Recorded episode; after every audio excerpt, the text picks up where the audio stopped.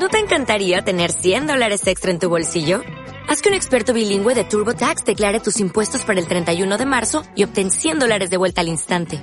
Porque no importa cuáles hayan sido tus logros del año pasado, TurboTax hace que cuenten. Obtén 100 dólares de vuelta y tus impuestos con 100% de precisión. Solo con Intuit TurboTax. Debes declarar para el 31 de marzo. Crédito solo aplicable al costo de la presentación federal con TurboTax Full Service. Oferta sujeta a cambios o cancelación en cualquier momento. Hola, soy Dani Hoyos, humorista, libretista y variosistas. Eh, también soy creador del personaje Suso el Paspi, creo que me conocen más fácil por ahí. Bienvenidos a Venga Hablemos. Este es un espacio para que conversemos de libros, literatura, música, historias, para que conozcamos cuáles son los libros de la vida de nuestros invitados, el mundo mágico de las historias. Así que, bienvenidos.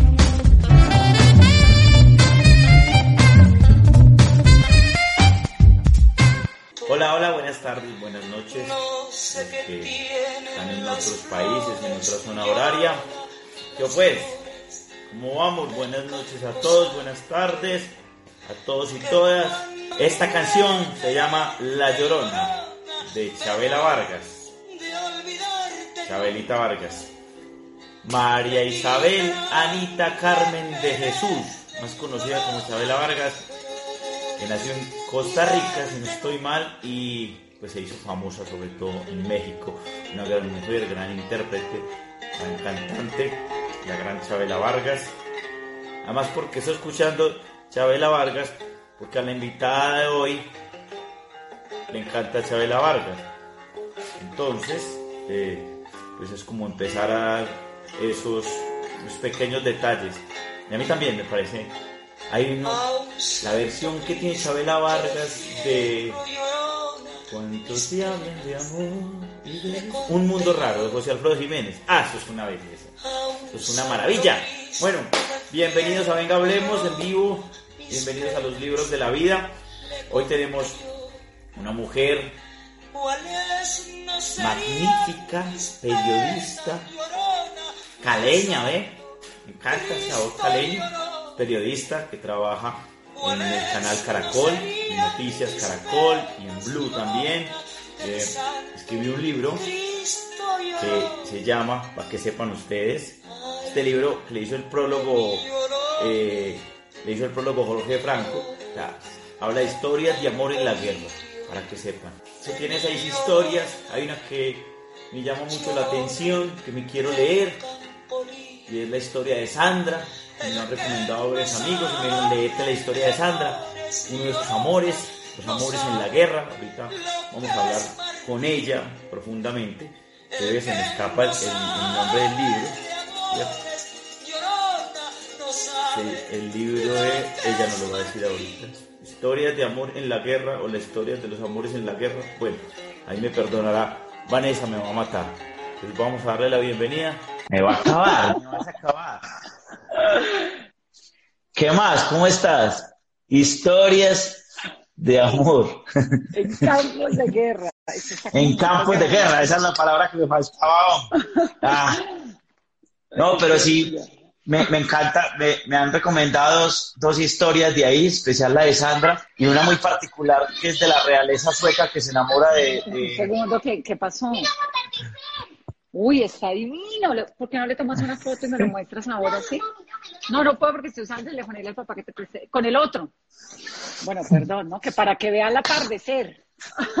Pero me parece muy bonito. Mira, está divino. Si un niño llega a decirle que hay que ver el atardecer es porque estamos haciendo las cosas bien creería yo. Yo creo, yo creería también lo mismo, sobre todo en esta cuarentena que está todo tan difícil, ¿no? Y sabes que yo me, me, obsesioné desde el comienzo con mis hijas, con tratar de que, de que le metan buena onda a esto, de que entiendan que es un momento complicado. Raquel, no pueden estar así, de que es un momento complicado, pero que obviamente les quede un recuerdo bueno que les quede la época de haber estado con su mamá y con su papá todo el tiempo, que yo creo que es un lujo. ¿Quién, quién puede estar con los hijos todo el tiempo? ¿No? Sí, hay que verlo, hay que verlo también positivamente, porque pues hay muchos que no tuvimos la oportunidad de compartir mucho con los padres y a nosotros nos quedaron que los papás están en el trabajo y nosotros estamos en el colegio o estábamos por ahí trabajando haciendo cosas. Qué bueno compartir con los papás, hay que aprovecharlos. Compartir con los hijos, eso está muy bien. Bienvenida, bienvenida. Todos, porque fíjate que, pues es que nadie estuvo 24 horas al día con los hijos, a ninguno nos tocó, nosotros no tuvimos un papá y una mamá 24 horas al día en la casa, toda la familia, no. Entonces esto me parece a mí me parece que hay que sacarle, exacto, a eso. Allá están en una gritería que miren el atardecer y entonces se llevan los perros. Y, eso, súper bueno. Una de las cosas, yo creo mucho en las energías, la casa, la casa donde nosotros tenemos la escuela, te creo, eh, fue una casa que, que antes era, pues, varios años antes, no los dueños que nos la vendieron a nosotros, sino antes, tenía malos pasos, mala gente, ¿sí me entiendes? Malas energías esos personajes nefastos del, del país. Y nos decía una señora que maneja las energías, decía, métale niños, que los niños eh, curan los espacios, los niños con su energía liberan las malas energías, los niños purifican con sus risas, con andar por ahí, con las verdades que dicen. Entonces eso me, siempre me pareció encantado. Muy bacano, además la gente lo dice también aquí, que qué bacano que estás con esa sonrisa y que no sos la mamá que le dice que pues, que estoy en un en vivo, vos que no es, sino que estás tranquila y divertida. No, pues es que no puedo, además, pobrecita, fíjate, yo hoy arranqué mi día a las 9 de la mañana en, en, a grabar un programa de radio, entonces silencio que voy a hacer radio, luego tres horas de noticiero, silencio que estoy haciendo noticiero, luego termino y vuelvo a hacer otra cosa de radio y ahora esto, ¿cómo la voy a mantener callada todo el día? Pues no, yo trato de decirles, pues un poquito, ¿no? No griten, calma, pero, pues la verdad que son niños y está la casa de ellas finalmente, ¿no? Sí, eres tú la que trabaja en otra parte. Eres tú la que trabaja en otra parte. Exacto, yo soy la que está en la oficina, no en la casa. Ah, bueno, me encanta. Ahí la logro. Bienvenida aquí a los libros de la vida. Este es un espacio que nació a partir de, esta situación de la pandemia. Aquí vamos a hablar de libros, aquí en, este, esta página hablamos de libros, de literatura, de historias, sin pretensiones, sin poses intelectuales, sino tranquilo lo que es, lo que uno le gusta leer. Dejaste, pero eh, dejaste a Suso. Suso está, aquí grabo Suso, aquí volteando la camarita para allá, grabo a Suso, o sea, grabo así, si voy a voltear, así, allá grabo a Suso es que me fascina, tú me fascinas porque además tú sos otro personaje y tú eres otro personaje, cada uno los he venido distinto. No, los he venido descubriendo cada vez y me he encontrado al Dani detrás del Suso, que es una maravilla y la verdad es que eres una caja de Pandora, me fascina todo lo que haces. Muchas gracias. Muchas gracias, ahí vamos haciendo cositas. Y, bueno, pues es mi trabajo finalmente, o sea, tú también asumes un rol cuando estás, una es la presentadora y, en la casa pues sos, Vanessa. Ahora bien, vamos a empezar con, con los libros. Tú eres una mujer escritora, lectora, te gustó mucho la literatura porque te la inculcó tu papá. Yo estuve cuando, cuando hice la, la entrevista como Suso para contigo, pues leía eso y me llamaba mucho la atención. ¿A los cuántos años empezaste a leer? Muy chiquita, en mi casa había una regla que además la implementé acá. Y es que tú puedes hacer lo que quieras, pero tienes que leer. Por eso estas niñitas realmente hacen lo que quieren, porque leen, o sea, tienen que leer, tienen que leerse algo todos los días, cada vez más. Ahora están leyendo por lo menos una hora, hora y media diaria, que eso es un montón para una niña de 8 años. ¿No? Pero, pero ni, una barbaridad. Ni Margarito cenarle por la y por la noche, porque por la noche yo entro a mesa hablo a las 8, y entonces las encierro a las 8 y a las 9 que termino llevan una hora leyendo y por la mañana también. Entonces, esa regla existió en mi casa desde siempre. Había que leer y mi papá me dijo eso desde muy pequeña. Cuando tú lees puedes hacer lo que quieras porque además leer no es solamente encontrar el texto y, y, embelezarte con el texto, sino que uno aprende a leer y uno aprende a leer todo distinto, a la gente, la vida, las cosas que te pasan, los amores, los desamores, es decir, es una, en realidad es una manera de vida. Y nunca más vuelves a estar solo, porque si tú tienes que esperar tres horas en donde sea alguien, pues sacas un libro y ya, y no pasa nada. Si te tienes que ir solo a la playa, que es un plan que hacemos nosotros un montón, mi marido trota, entonces él sale a correr tres horas y yo me quedo sola con mis hijas con un libro fresca mientras ellas juegan y no pasa nada. Yo no tengo ningún afán en la vida nunca excesivo porque siempre tengo un libro y algo que me, que me soluciona esas angustias. Muy bonito eso de el que lee nunca está solo, el que lee nunca está solo, eso es verdad. Eh, alguna vez con, con Héctor Abad, con ese nervio que yo manejo, porque yo soy un montañero y muy tímido por muchas cosas, yo lo veía ahí en el aeropuerto Entonces yo decía, yo he leído muchos libros de este man, yo, ¿cómo le digo? Entonces fui y le dije, vea, ¿sabe qué? Usted, usted es amigo mío, pero usted no sabe. Él me miraba así, es amigo mío, pero usted no sabe, yo he leído muchas cosas suyas y usted me ha acompañado muchas veces y ha hablado con usted, pero usted no se ha dado cuenta, eso para mí es la, para mí la literatura. Y me dijo, hombre, eso fue en, Santa Marta, yo me acuerdo, vamos, con mucho gusto, y nos tomamos pues la fotico. Yo pues no, yo que me iba a poner a decirle que yo era, pues que yo hacía sus, nada, no, no, X. Y, y eso me, gusta mucho, me gusta mucho esas expresiones eh, así, naturales. Vamos con los primeros libros, son cinco libros, la idea es que, que, que sean cinco libros hoy aquí, eh, que tú nos cuentes los libros de la vida. ¿Cuál sería el primero? No tiene que ser en orden. Quiero decir que me pusiste a trabajar toda la tarde a sacar lista y este sí, este no, porque tengo muchos, muchos, me gustan muchos, muchos libros. Sí, sí, eso pasa, eso les ha pasado a todos, pero hay que definir cinco. Hay que definir.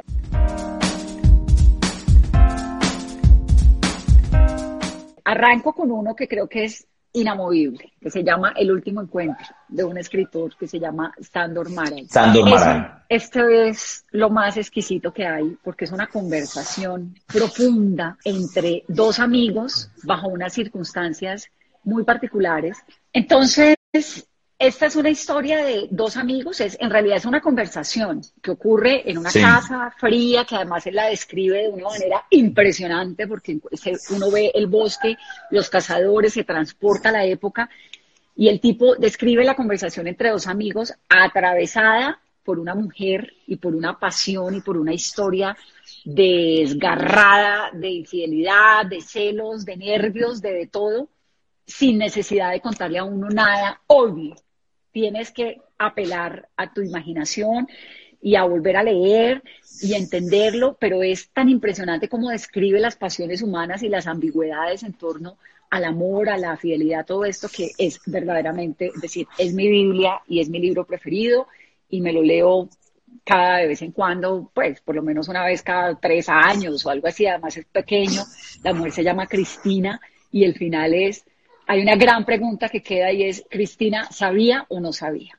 Ese es el gran interrogante. Yo llevo tratando de contestar esa pregunta por lo menos 20 años y hasta la hora y no sé. Vuelvo y me lo leo y vuelvo otra vez y digo, sí sabía porque las mujeres no tienen corazón. Y luego digo, no sabía porque las mujeres sí tienen corazón. Bueno, y sobre la, el de una mujer. No, pues además, además como, como escribe esa relación, Sandor, Sandor, a mí me encanta, es el viejito Maray, yo le digo el viejito Maray, nació en 1900, yo siempre me acuerdo de la fecha de nacimiento porque es un número redondo, 1900, húngaro, escribió otro, otro que se llama mm, eh, Mujer Justa, eh, La Mujer, Justa. En este del último encuentro es, es, para que lo recomienden, es fácil de leer porque es chiquitico, es una cosa así delgadita, y, es la relación también de la amistad a través de los años y el asunto de es, es tiene todo, tiene todo como lo tenía él. La tiene todo. Y él es un personaje maravilloso. Él salió de, de, de Hungría, es, cuenta además un poco el libro también, pues lo lleva uno al, a ese final del Imperio Austrohúngaro, pero además este es un escritor que el Partido Comunista y la Guerra Fría escondió durante 40 años. Lo sacaron, lo callaron, lo desaparecieron. Él se fue a vivir a Nueva York y luego terminó en California su vida. Se, se suicidó. Sí, suicidó en el 89. En el 89, sin haber visto la caída del muro de Berlín, porque el muro de Berlín se cayó justo después de eso. Y entonces, bueno, y el personaje, él, él como personaje es tremendo, pero el libro es, honestamente, yo no sé si haya algo, a mí me fascina por la fortaleza de todo, de la narración, de la mujer, del tipo, de todo, o sea, y queda uno como, ¿no? O sea, Eso, eso tiene, eh, yo también trato de disfrutar mucho así, apasionadamente, a, a Sandor y al viejito Maray, porque él, él, él tiene con palabras muy sencillas y dice unas cosas que uno dice, ahí hay una fuerza entonces uno queda todo empeliculado y habla así, y, lo hace a uno hablar así como hablas tú del libro. Y entonces, y tal, como con ganas, queda uno como hablando con ganas. Esos son los libros que, que valen la pena. Entonces ese, ese, es para ti el top. el top. Aquí mientras estoy hablando contigo, digo, ¿cómo no voy a meter a Milán Kundera y la insoportable levedad del ser? Pero no lo voy a meter, solamente porque no lo, no lo dejé en la lista de hoy, pero te voy a decir una frase que me fascina de Kundera, que además la cito en mi libro y que la leí por primera vez por allá, no sé, muy peladita, a los 14, 15 años, y, y, todavía lo pienso. Y la frase es divina, yo la cito en mi libro, dice, me la sé de memoria, hacer el amor con una mujer y dormir con una mujer no son pasiones solamente distintas, sino casi contradictorias. El amor no se manifiesta en el deseo de acostarse con alguien, sino en el deseo de dormir junto a alguien. Ese deseo se manifiesta en una sola persona en la vida, algo así al final. Entonces, eso me gusta porque, porque te refiere muy claro la diferencia entre el amor con el que tú quieres despertarte todos los días y la pasión efímera, que es una delicia también, pero no necesariamente es para todos los días ni para toda la vida. Entonces, Kundera me encanta por lo mismo libro... como escribe el ser humano y por esa frase. Y eso es para uno subrayar, es de los libros que uno subraya y dice, ay, esto está súper bueno, ah, esto está súper bueno. Él tiene otra, no tan profunda como esta, pero la coquetería es una promesa de coito sin garantía. Esa está en... esa, esa la tiene, esa la tiene ahí. Y la regla de tres, la regla de tres, que el personaje dice que si uno se acuesta con más de tres, con una persona más de tres veces, quizás en el amor más de tres veces, ya hay un vínculo. Entonces el man nunca se acostaba con una mujer más de tres veces. No, es una maravilla. A la gente que pronto vaya a empezar a leer este libro, en las primeras dos páginas se pueden decir, ay, no, esto es un bodrio porque habla del eterno retorno de Nietzsche. Pero usted pasa esas primeras dos páginas que son súper importantes, para lo que pasa es que hay gente que puede aburrirse con esas primeras dos páginas y arranca una historia de amor de, de estos dos fulanos, de una profundidad, de un modernismo hay de todo. Ese libro sirve para mujeres, para hombres, para todo el mundo. Es muy bueno. Pero ese no lo está en la lista. ese no está en la lista. Y obviamente, no, ese no está en la lista. Solo era como el corte comerciales ahí para la frase. bueno, vamos con el segundo. el segundo es Khaled Hosseini. Khaled Hosseini, cualquiera de sus libros. En realidad tiene solamente cuatro. Cometas en el cielo, Mil soles espléndidos, tiene Y las montañas hablaron, y otro que se llama Ruego a la mar o, o Prueba a la mar, una cosa así. Yo el primero que me leí fue Cometas en el cielo. Y obviamente es el primero porque además es el clásico importantísimo de él. Sí. Pero de ahí en adelante cada uno es más desgarrador que el otro. Él es un médico afgano de Afganistán. Para, para, para, para. Hay, después de Cometas en el cielo, ¿los otros son más desgarradores? Bueno, Mil soles ah, Cristo Jesús. No, no, no. Cometas en el cielo es de uno desgarrarse. Hay película, pero es mejor el libro. Eh, es de uno desgarrarse la vida. ¿Los otros son más desgarradores? Si las montañas hablaron, bueno. o sea, ya. No, todos son, todos son muy parecidos porque son historias de amigos, de familias, ¿no? Con esta cosa tan fuerte que ocurrió en Afganistán, que creo que, es, que te lo cuenta precioso, porque Afganistán, pues imagínate, uno piensa en Afganistán y piensa en Al Qaeda inmediatamente, en el 11 de septiembre, en Osama Bin Laden, en lo peor que ha pasado en el planeta, y de golpe encuentras la vida cotidiana de un país, cómo lo atraviesa la violencia, cómo lo desgarra, y en medio de eso, el rol de la mujer, cómo es realmente acabado, subvalorado pues, pucha, las mujeres afganas sí la sufren de verdad. Eh, realmente la condición femenina en el mundo islámico radical, como el que hay con los talibanes, como el que hay en Afganistán, es de verdad dolorosísimo. Entonces, él me gusta porque mezcla, obviamente todo es novela, pero le cuenta a uno los escenarios, lo que ocurre, cómo es la vida cotidiana. Yo soy una obsesionada por la vida cotidiana porque la vida cotidiana te define a ti como individuo. Tú no eres ni lo que dices que eres, ni lo que hablas, sino lo que haces, cómo te comportas, a qué horas te levantas, a qué horas te vas, con quién te ves, cómo actúas, cómo respondes en situaciones de angustia. Todo lo que marca tu comportamiento en la vida cotidiana es lo que tú eres. Y lo que pasa en una nación en la vida cotidiana, pues es lo que es la nación. Entonces yo soy una obsesionada por entender la vida cotidiana de los espacios y él es un mago en, contarle a uno la vida cotidiana de Afganistán y por ahí derecho se le mete a uno a Pakistán y bueno, pues, y además queda uno, uno no puede soltar un libro de él, no puede soltar, arranca y no, no hay forma, ¿no? Bueno, entonces si queremos saber de Afganistán, este es el autor. A mí me gustaría mucho, y lo voy a leer, ¿Sabes por qué? Porque yo creo esa tierra ha sufrido tanto, o sea, les ha tocado historia, a mí me gusta mucho la historia, les ha tocado en la historia todo el que llega les dice, les vamos a ayudar, va, los vuelve nada y se va. Y entonces ellos han vivido en guerra y en guerra y en guerra, pero no de ellos, sino prestadas, y otra gente llega y los manipula, entonces quiero, y además son gente muy bonita, o sea, son, la, cultura, la cultura del, del, del Islam, nosotros tenemos aquí un estereotipo, Es, es la riqueza cultural del Islam, es una cosa maravillosa y fantástica. Me encanta, me encanta. Voy a, anotarlo acá. Todos los libros, y se los recomiendo a nuestros, a los que están participando, todos los libros de Khaled Hosseini son un viaje profundo por la cultura, por la gastronomía, por el dolor, por el arraigo. No, es una cosa, el, yo no te puedo decir cuál es mi preferido, tal vez Mil Soles Espléndidos, que creo que que después de Cometas en el Cielo pensé que uno no podía eh, desgarrarse más leyendo algo, y aparece Mariam, que se llama la mujer, y uno dice, esta vaina, ¿qué fue? O sea, ¿qué fue? Entonces, bueno, Khaled Hosseini. Tercero. Tercero. Bueno, aquí nos vamos metiendo. Voy a salir del, mundo del otro lado del mundo. sí. El tercero es eso, son dos, en realidad. 3A y 3B. A ver, entonces tenemos. Esto está, esto está lleno de ñapas, está lleno de ñapas porque el primero estaba y hubo un comercial, como la insoportable levedad del ser. Después tuvimos uno que era el autor, pero un montón, y nos gusta más Mil Soles Espléndidos, y vamos a con un 3.1 y 3.2. 3.1, Javier Moro. Javier Moro me fascina. Javier Moro. me fascina español. esa posibilidad que él tiene de mezclar la historia novelada. Eso me encanta.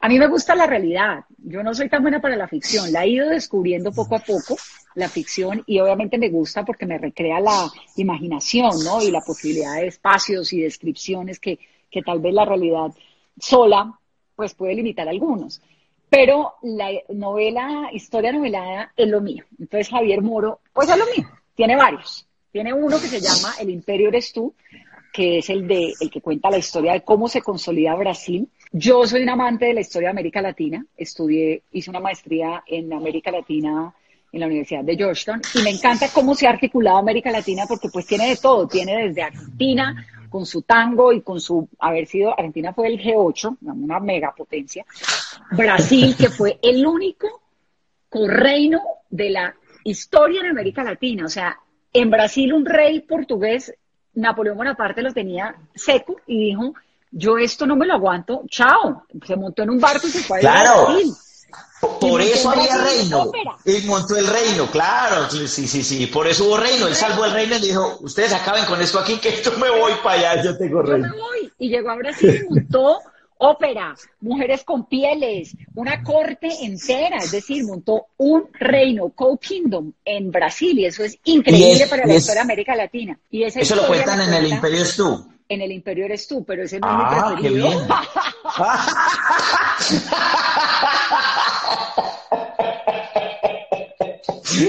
Esa es la. Entonces, esa es la ñapa, listo. Entonces, esto lo vamos a poner como ñapa. ñapa. Sí, yo aquí organizando. De Javier Moro hay un libro que me enloquece, que se llama El Sari Rojo, no, sino Pasión India. Pasión India. El Sari Rojo también. El Sari Rojo es la conciliación de la familia Gandhi, que no tiene nada que ver con Mahatma Gandhi, pero sí con Indira Gandhi, en torno a, la India. Pero el que me fascina, que hay que leerlo porque además es delicioso, es Pasión India. Pasión India es la historia de una española, jovencita, sevillana, bailadora, que conoce a un rey de esos indios. O sea, India era verdaderamente pues un país con una riqueza por donde lo vean. De hecho, cuando la independencia de India, lo que le pasa a Inglaterra es que queda chueco, porque por más que tenga reinos en el mundo entero, India era muy, muy importante porque India produce de todo lo que a uno se le ocurra, lo consigue en la India. Lo que a ti, India es como, como San Victorino. Lo que a ti se te ocurra y lo que existe está en la India. Está en la India. Claro, además lo que existe es personas. Mil 1.250 millones de personas, no, eso es un gentío. Millones de habitantes, pero además tenían unos reyes y unas reinas y unos, los maharás que esto andaban en cortes de 300 camellos y palacios y cada uno con una joya más grande que la otra, forrados en oro, de verdad literal, o sea, forrados en oro, en piedras preciosas, todas las que quieras, todas las sedas que quieras, todo el lujo que quieras, la comida que quieras, mientras obviamente los otros mil millones de habitantes están muertos de hambre y casi que esclavizados, pero la constitución de la sociedad india por medio de castas y con esa religión atravesada es tan impresionante que entre ellos hablan en inglés, porque no se pueden comunicar en el idioma de ellos porque el hindi tiene 250 dialectos. Entonces es como que entre el costeño de Barranquilla y el, y el vallecaucano no podamos hablar lo mismo. Entonces nos toca hablar en ruso para comunicarnos. Es una cosa loquísima. Y resulta que esta mujer se llama Anita y Anita está un día en España y conoce a un Mahara india, indio y el Mahara se enamora de ella perdidamente se casa con ella, se la lleva a vivir a la India, pero obviamente Anita pues era joven, guapísima, de todo, no le jugó mucho la comba a ese palo porque además el tipo tenía cortes, como le correspondía por su religión y su cultura, y ella termina en una situación dramática, terrible, porque se enreda con el hijo del marido. Cristo Jesús. Y ahí termina el libro, no me lo voy a tirar, pero la historia de Anita es una barbaridad porque además es una historia de la vida real. Entonces, esa me parece que es bárbara porque ella... Historia, amor, eh, cultura y chisme. Y traición y todo lo que se te ocurre. O sea, ahí pasa todo lo que a uno se le pueda ocurrir. Entonces, esa es una gran historia, Pasión India, que además a mí me fascina porque India es un país a toda. Yo conocí India muy peladita Estuve tres meses en la India cuando tenía 20 años, en un viaje de esos de juventud, y me cambió la vida. Uno no puede ir a India y no salir siendo distinto. A mí me cambió todo, lo que vi, lo que olí, lo que probé, eh, la sensación de la gente alrededor. Me dediqué a tratar de entender qué era ese país tan loco, porque es que India es, te vuelve la cabeza nada, ¿no? Es, todo te lo cambia. Hay lo que tú, lo que lo que hay en India, lo que te decía ahora de San Victorino, lo que te imagines lo hay en India, todo. Los deformados de la radiación, la opulencia y el exceso, la miseria más miserable, la pobreza máxima, es decir, todos unos contrastes muy fuertes. Y Javier Moro es un mago describiendo todo lo que ocurre en India. Entonces, de India, dos libros, Pasión India y El Sari Rojo, pero mi preferido es, por supuesto, Anita Delgado, que es Pasión India. Voy a aprender una luz. A Pasión India. Cuando tú dices ahorita, te gusta la historia novela, no sé si te has leído un libro que se llama Inés del alma mía. Imagínate que los, eh, y yo no había leído nada de Isabel Allende, y me puse a leer esta vaina de cómo eh, Pedro de Valdivia llega a Chile con Inés, toda la historia de Pizarro, el amor de estos, eh, los amores que ella tenía, cómo era tan, la empanada, cómo nace la empanada, que la vieja la, todas las guerras, y a mí me pareció lo máximo. E, ese libro, lo mismo de Mil Soles, eh, El Imperio eres tú, habla de, del Imperio Portugués, este habla del otro lado, de Chile, cómo se fundó Chile. Me parece, me parece, Inés del alma mía, Isabel Allende, recomendadísimo. ¿Sabes qué? Imagínate que llamé a, Juana Uribe anoche, porque yo le dije, Juana, a, mí se me ocurren cosas. Y le dije, ¿por qué no compran los derechos de ese libro y hacen una película o una serie? Porque eso tiene todo, eso es una maravilla. Mío, no, ya los compraron, ya otro canal lo está haciendo, pues no, no otro canal aquí en Colombia, sino afuera. yo, ah, se perdió la historia. Pero bueno, la veré. Pero ese es un buen libro también de, de esa novela y me voy a leer El Imperio eres tú, que era ñapa, que no es de los originales, pero me gusta todo lo que es historia novelada también a mí. No, no. Ese es el 3.1, 3.2. No, van, van cuatro, nos faltan dos. Y yo como te conozco y ya estoy viendo que van un montón, pues habrá seguro fijo 4.1, 4.5, 4.3. En Colombia hay dos libros colombianos que me parece que hay que leerlos sí o sí. El primero se llama, obviamente, Gabo y todo eso, pero yo no voy a entrar en esas obviedades. Hay un libro que se llama Los Ejércitos de Belio Rosero. Espérame que no me... Es uno chiquitico. ¿Ahí lo tienes? Espérate. Sí, claro, es que eso es una maravilla. Es chiquitico.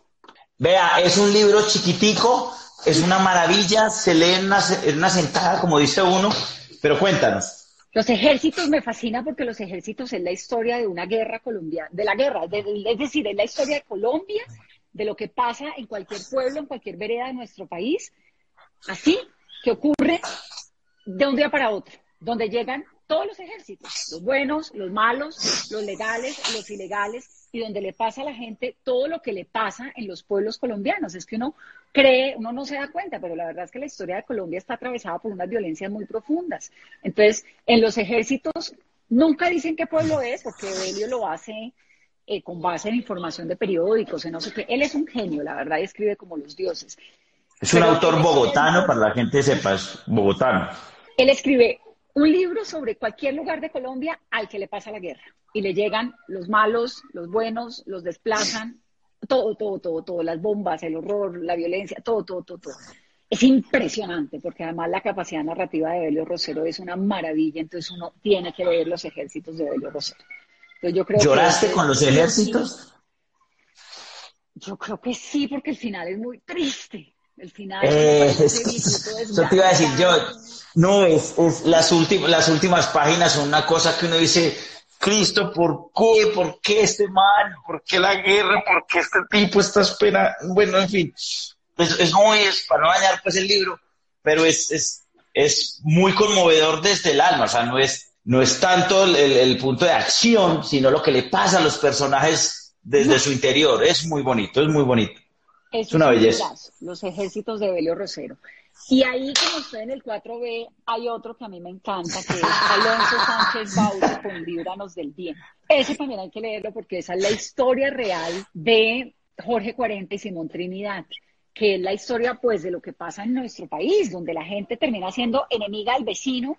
Obviamente, esto son las condiciones particulares, es en Valledupar, y de pronto el uno se vuelve un jefe paramilitar, el otro se vuelve un jefe guerrillero, y terminan los dos extraditados en Estados Unidos pagando unas condenas altísimas, pero además con un historial de violencia, de masacres, de muertos, de todo encima que uno dice que fue esta vaina. Dos vecinos que eran dos niños educaditos en Valledupar terminan en esa situación tan dramática. Y Evelio Rosero, la verdad, y, y bueno, Evelio, pero además Alonso Sánchez Baute es muy bueno y vale la pena leer todo lo de él. Acaba de lanzar uno que se llama eh, La parábola del salmón, que no lo he leído, pero el anterior es, es ay, el de Leandro Díaz, que es buenísimo, y lo oye uno oyendo vallenato. Ese me parece que, hay que meterlo ahí. oyendo vallenato, disfrutando con el Además que los libros que te llevan a sentir cosas, otras sensaciones como el olfato, ¿cierto? como que te erizan como que los sentidos, como el tacto, esos son libros que valen la pena. Y esos son, los saben hacer pocos, no los sabe hacer todo el mundo. Los que uno dice que me huele, me huele, me huele como lo que estás describiendo ahí. Eso es una, eso es una muy difícil. Y escribir es muy, muy difícil. Yo hablo, en mi libro, yo hablo de Líbranos del Bien y hablo de los ejércitos porque fueron inspiración, obviamente, para, para mi libro. Pues ellos, esos dos fueron como un par de Biblias que tuve ahí que tuve ahí metidos. Entonces, esos son imperdibles. Nunca había tenido una invitada con una lista tan extensa y un montón de ñapitas. Yo siempre les decía, escojan cinco, y entonces ella dijo, pues son cinco, él no dijo si era 5.1, 5.2, entonces el plano cartesiano tiene hasta 5, de 5 a 6, puede haber 5, 10. Gracias a Dios no hizo 5, 10, pero, pero vamos muy bien y hemos aprendido mucho. Yo aquí tengo la lista de varios que no tenía ni idea y que tengo muchas ganas de leer. Además que acuérdate que los periodistas no hacemos caso, entonces eso sí es un camino. sí, sí. entrevistar a periodistas es muy difícil. No me digas que. Vamos con el quinto. Bueno, el quinto tiene A y B también, pero rapidito el A es el...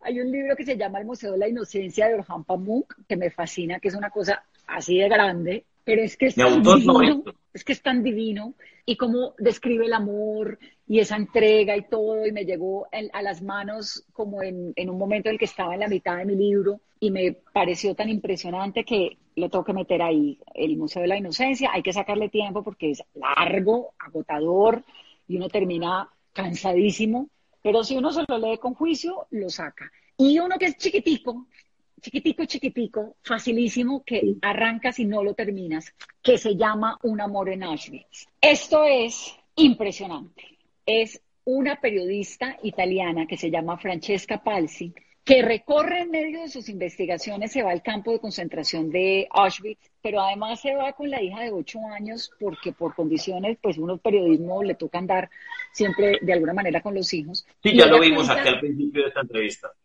Bueno, entonces ella arranca, arranca contando una conversación de ella con su hija, es como la entrada cuando la mamá le dice, eh, es que es divino porque le dice la mamá, ella le pregunta, mamá, pero esto es una cárcel. Y ella le dice, sí, es una cárcel, pero es una cárcel al revés, porque es una cárcel para buenos. ¿Cómo así? Sí, aquí los buenos están encerrados, estaban encerrados y los malos estaban afuera. Y obviamente pues eso era en realidad un campo de concentración. Pero esa es la entrada del libro y luego ella va describiendo esta historia que fue súper importante para mi libro porque es la historia de un hombre y de una mujer judíos que se enamoran en ese campo de concentración y que a pesar de los horrores que viven y imagínate, Auschwitz creo que es lo peor que le ha podido pasar al ser humano, entre lo peor, peor que hay, y se enamoran. Y logran hacerle un rato el quite al dolor y más o menos lidiar con la tragedia porque están enamorados. Eso es lo que te muestra a ti que el amor es tan poderoso que es capaz de hacer esas cosas, ¿no? Y luego, bueno, el final es trágico, pero el libro es impresionante porque además yo, a mí me pasa una cosa, es que cuando estoy en unos momentos muy complicados, por ejemplo, al comienzo de esta cuarentena donde tenía tanto, tanta angustia, cuando hay, hay algo que me aterra mucho, por necesito leer cosas, necesito leer, por ejemplo, a Primo Levi sobre los campos de concentración y, y, recordar el horror del ser humano para recordar que el ser humano es capaz de sobresalir aún de hacer en el las fondo. circunstancias más duras. Sí.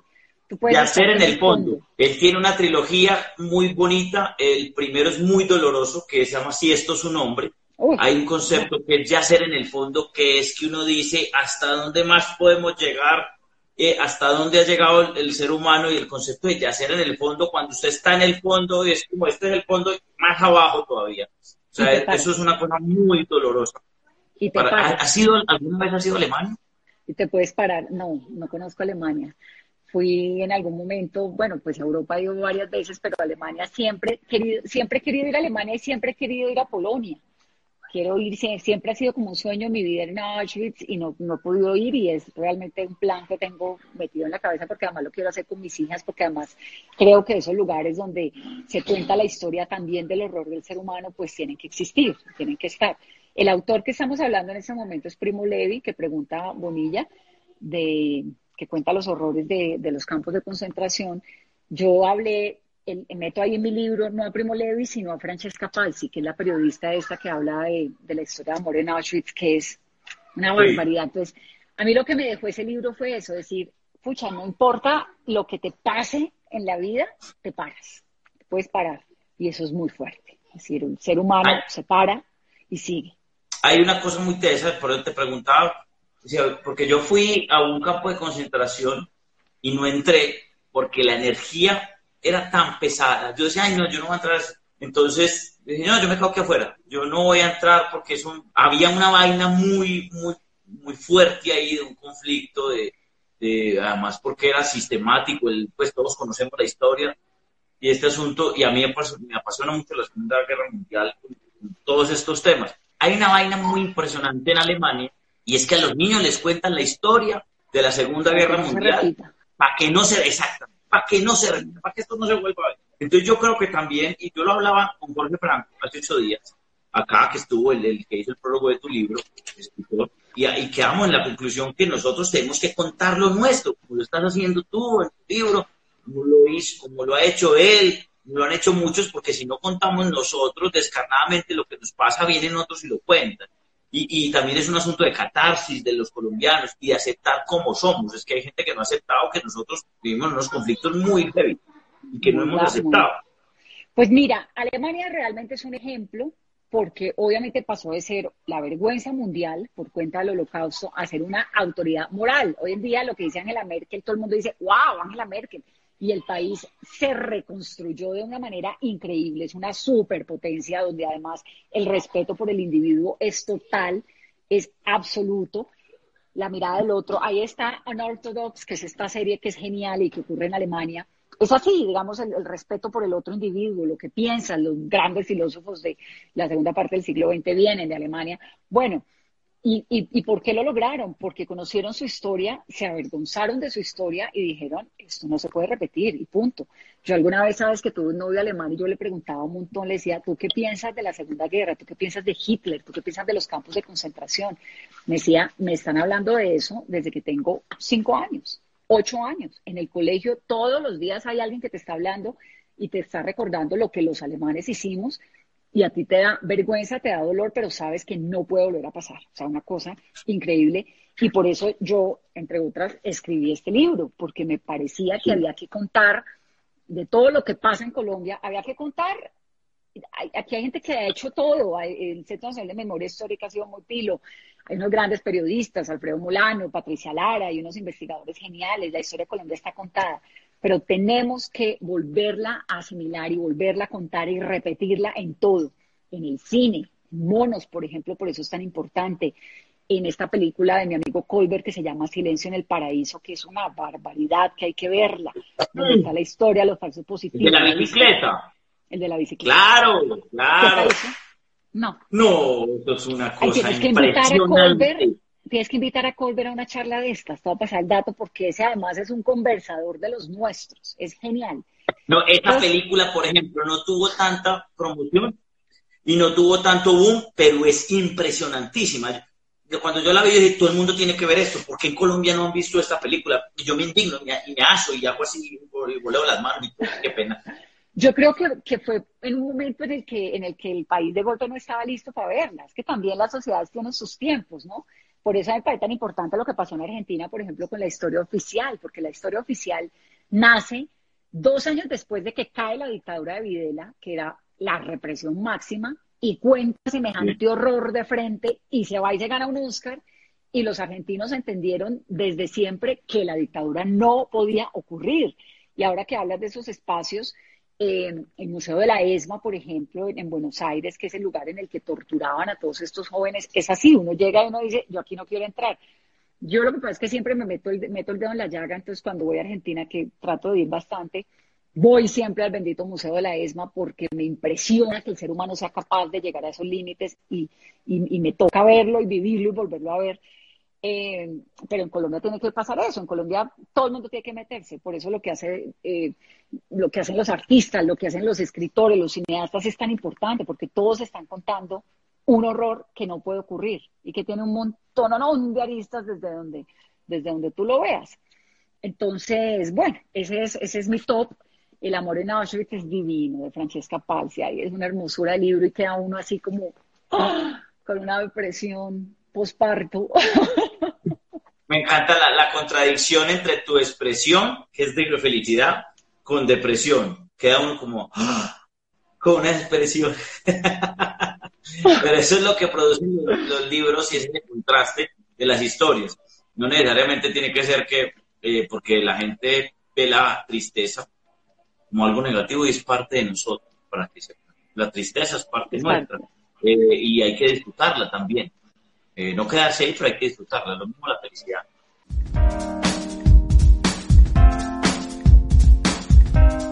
Para mí ha sido una lista, vamos a hacer un, vamos a hacer como un recuento, el último encuentro, Cometas en el cielo, Mil soles espléndidos, para que sepan, El Imperio eres tú, esa no era, pero es de Javier Moro, Pasión India, esa sí era, Los Ejércitos, Lutero, y todo lo de Alonso Sánchez Pau, Museo de la Inocencia de Pamuk, que gracias, eso, es un, a mí me emociona hablar de Pamuk porque es mi escritor favorito. Eh, sí, si, ustedes van algún día a Estambul, está el Museo de la Inocencia, es un museo, es el Museo de la Inocencia, y tienen una parte las colillitas de los cigarrillos, tú sabes de qué estoy hablando. Las colillitas de los cigarrillos están en, en un muro. Pero explícame una cosa, el tipo ¿Esa historia de amor es real o qué? ¿O él montó un museo de la inocencia para ella o, o qué fue? No, no, eso, eso es ficción. Él, se pega de unas cositas. Él se pega de unas cosas. Todo lo, lo de él en general es ficción. Él quería ser eh, pintor y después se dedicó a la, a la escritura. Pero todo es, es, ficción. Lo que pasa es que es también contado con la historia y con temas de realidad que uno se confunde. lo mismo de Me llamo Rojo y lo mismo de, de, las últimas, que el Nieve, por ejemplo, que es otra novelaza de, de Pamuk. Él tiene eso, tiene una frase muy bonita y es que a él le gusta el silencio. En una entrevista le escuché le gusta el silencio porque él lo que necesita es pensar cuál es la mejor forma de decir una frase. Y entonces a mí eso me pareció una locura. Una persona se dedique todo el día a pensar cuál es la mejor forma de decir una frase. Eso es consagrarse a la escritura. No, esa gente, esa gente que escribe bien, escribe bien, piensa bien, organiza la cabeza bien, es una cosa, yo admiro profundamente a los escritores, a Jorge ni te digo, o sea, no mete a Rosario Tijeras aquí por no sonar cliché, pero la verdad es que yo admiro un montón a Jorge Franco, que fue tu invitado la semana pasada y que además es el prologuista de mi libro, porque Jorge ha hecho eso, contar la historia colombiana de obviamente Medellín, que es lo suyo, pero además con un una sutileza y con una capacidad narrativa bárbara y llevarlo al cine y llevarlo a la serie y contarlo. Es que eso es lo que corresponde, contarlo. Y el final, para la gente que está viendo, y la última era Una Morena Auschwitz, que es un campo de concentración. Película, hablamos de Cometas en el cielo, Silencio en el paraíso, y una muy buena que es poco ortodoxa, que me pareció una nota, una vez. ¿Qué tal la actriz? ¿Qué tal la actriz? No, ella, es que ella es todo. Ella es todo. Yo soy muy mala televidente aquí donde me ves. Yo me veo el show de Suso, el domingo lo pongo y antes del noticiero porque me veo el noticiero. Te quiero decir que soy pésima, pésima televidente. Yo veo solo noticias. Bueno, me vi la venganza de Analia, me dio risa porque mi mamá me la pegó, que ahí está mi mamá viendo. Me la pegó en Cali cuando fui a visitarla porque se murió mi abuela y entonces ella a las ocho y media con la amiga con la que están pasando la cuarentena la venganza de Analia y me lo empecé a ver y bueno, me gustó y me la disfruto mucho y me veo una serie y arranco y hasta que no se acaba la serie no lo suelto, que es el caso de, de Unorthodox, pero me parece una magia la televisión. Lo que pasa es que soy muy lectora, entonces me quedo ahí, cojo un libro y ya no lo suelto. Y, el poco tiempo que, me queda libre lo hago para cocinar, para oír a Chabela, que por cierto, gracias por ponérmela, y para leer. es lo máximo. Eso es para que la gente, los que quieran cantar, entiendan que una cosa es cantar y otra cosa es interpretar y sentir la canción. Otra cosa es contarnos historias a través de, la voz. Esta señora era la gran Chabela Más con todos esos nombres que tenía. Todo, yo, yo creo que, que la gente que tiene nombres largos vale la pena. Pues sí, Picasso, Chabela. Sí. ¿Qué te están leyendo ahora, ya para finalizar? estás, hoy, ¿qué te estás leyendo? Estoy leyéndome esto. Se llama El silencio de nuestras palabras. Me lo acaba de dar la editorial Planeta, que es muy generosos. Es una periodista que se llama Simona Sparaco, porque se ganó el premio Planeta Periodismo en Italia. Entonces, las editoriales son súper generosas, y como yo escribo, entonces me mandan muchos libros.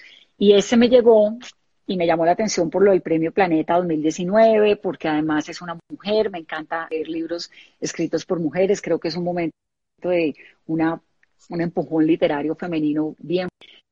Y leérmelo y voy por la página 111, me parece que está lindo, interesante, apenas están como con vaya a terminar, pero eso es lo que me acabo, lo que me estoy leyendo. Acabo de terminar otro que está de infarto, que se llama Caperucita se come al lobo feroz que es de Pilar Quintana. Pilar Escaleña es la autora de un libro que se llama La Perra, maravilloso. Eh, y La Perra es un éxito, yo lo tengo en lista. ah, no, es que ese hay que leérselo porque es genial, de Pilar, es buenísimo. Y entonces, como va a, lanzar el nuevo libro, que lo lanza ahorita dentro de una semana, me lo mandaron antes en PDF para leérmelo. Mira, empecé y no lo solté. Me lo leí en una sola noche y de la semana pasada. Está espectacular. Se llama Caperucita se come al lobo feroz. ¿de qué se trata Caperucita se come al lobo feroz? Pues de Caperucita Roja que no se deja que el lobo feroz la ataque a ella y a la abuelita y, lo, y salva a toda la familia. Déjame terminar aquí. ¿Y cómo se lo come? No, pues no se lo come, lo ataca, se defiende. ¿Ves? Pues se defiende, ahora te cuento. O sea, Caperucita como heroína, ya nos contó. Los niños preguntan lo que hay que preguntar, de qué se trata. No, tú tienes una, una cosa que ya quisiera tener yo, es una tranquilidad externa para manejar las situaciones. Eh, yo soy muy acelerado en, las cosas y, se me nota. y tú tienes esa tranquilidad y ese manejo que lo da la experiencia y que lo da la inteligencia. Eh, eso está muy bien, que lo da la lectura. Yo te admiro eso, ¿sabes? Desde, desde ese suceso que volteaste el, el, asunto, me pareció brillante, todos sabemos de, qué estamos hablando, de que hay que comer, de que hay que comer. Eh, qué inteligencia y qué maravilla ella maneja eso. Además que esto no es fácil. ese asunto no es fácil es con naturalidad y eso lo da los libros, la experiencia y la inteligencia. Gracias por estar en, este espacio. Muchas gracias. De verdad pasamos súper rico. Pasamos bomba. Es que hay una cosa, Suso. Uno está, la vida es mucho más que, que, lo que uno proyecta a través de una pantalla. Yo soy una señora que está al aire muchas horas de la vida, en el noticiero, en radio.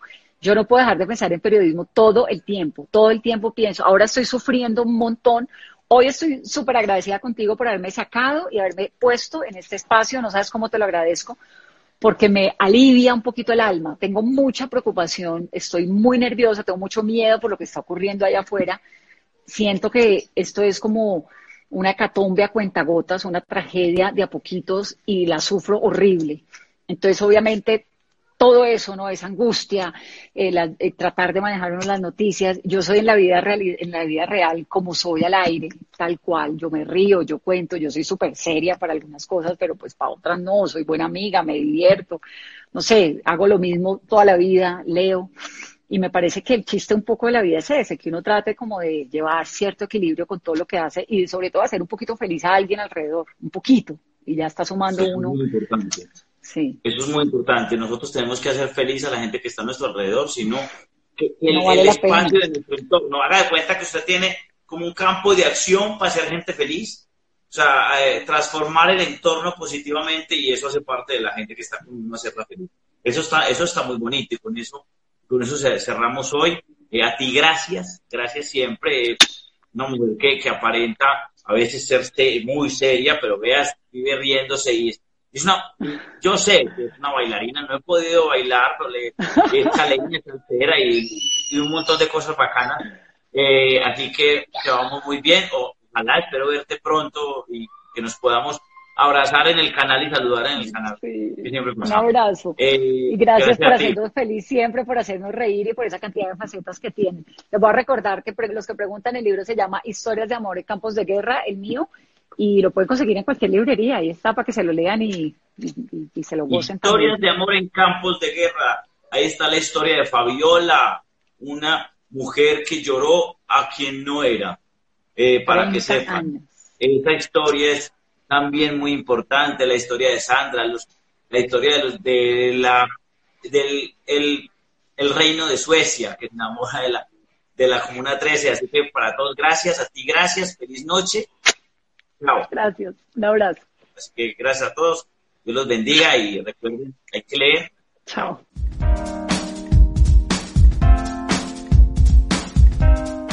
Gracias por escuchar este podcast. Dale me gusta y añádelo a tu biblioteca.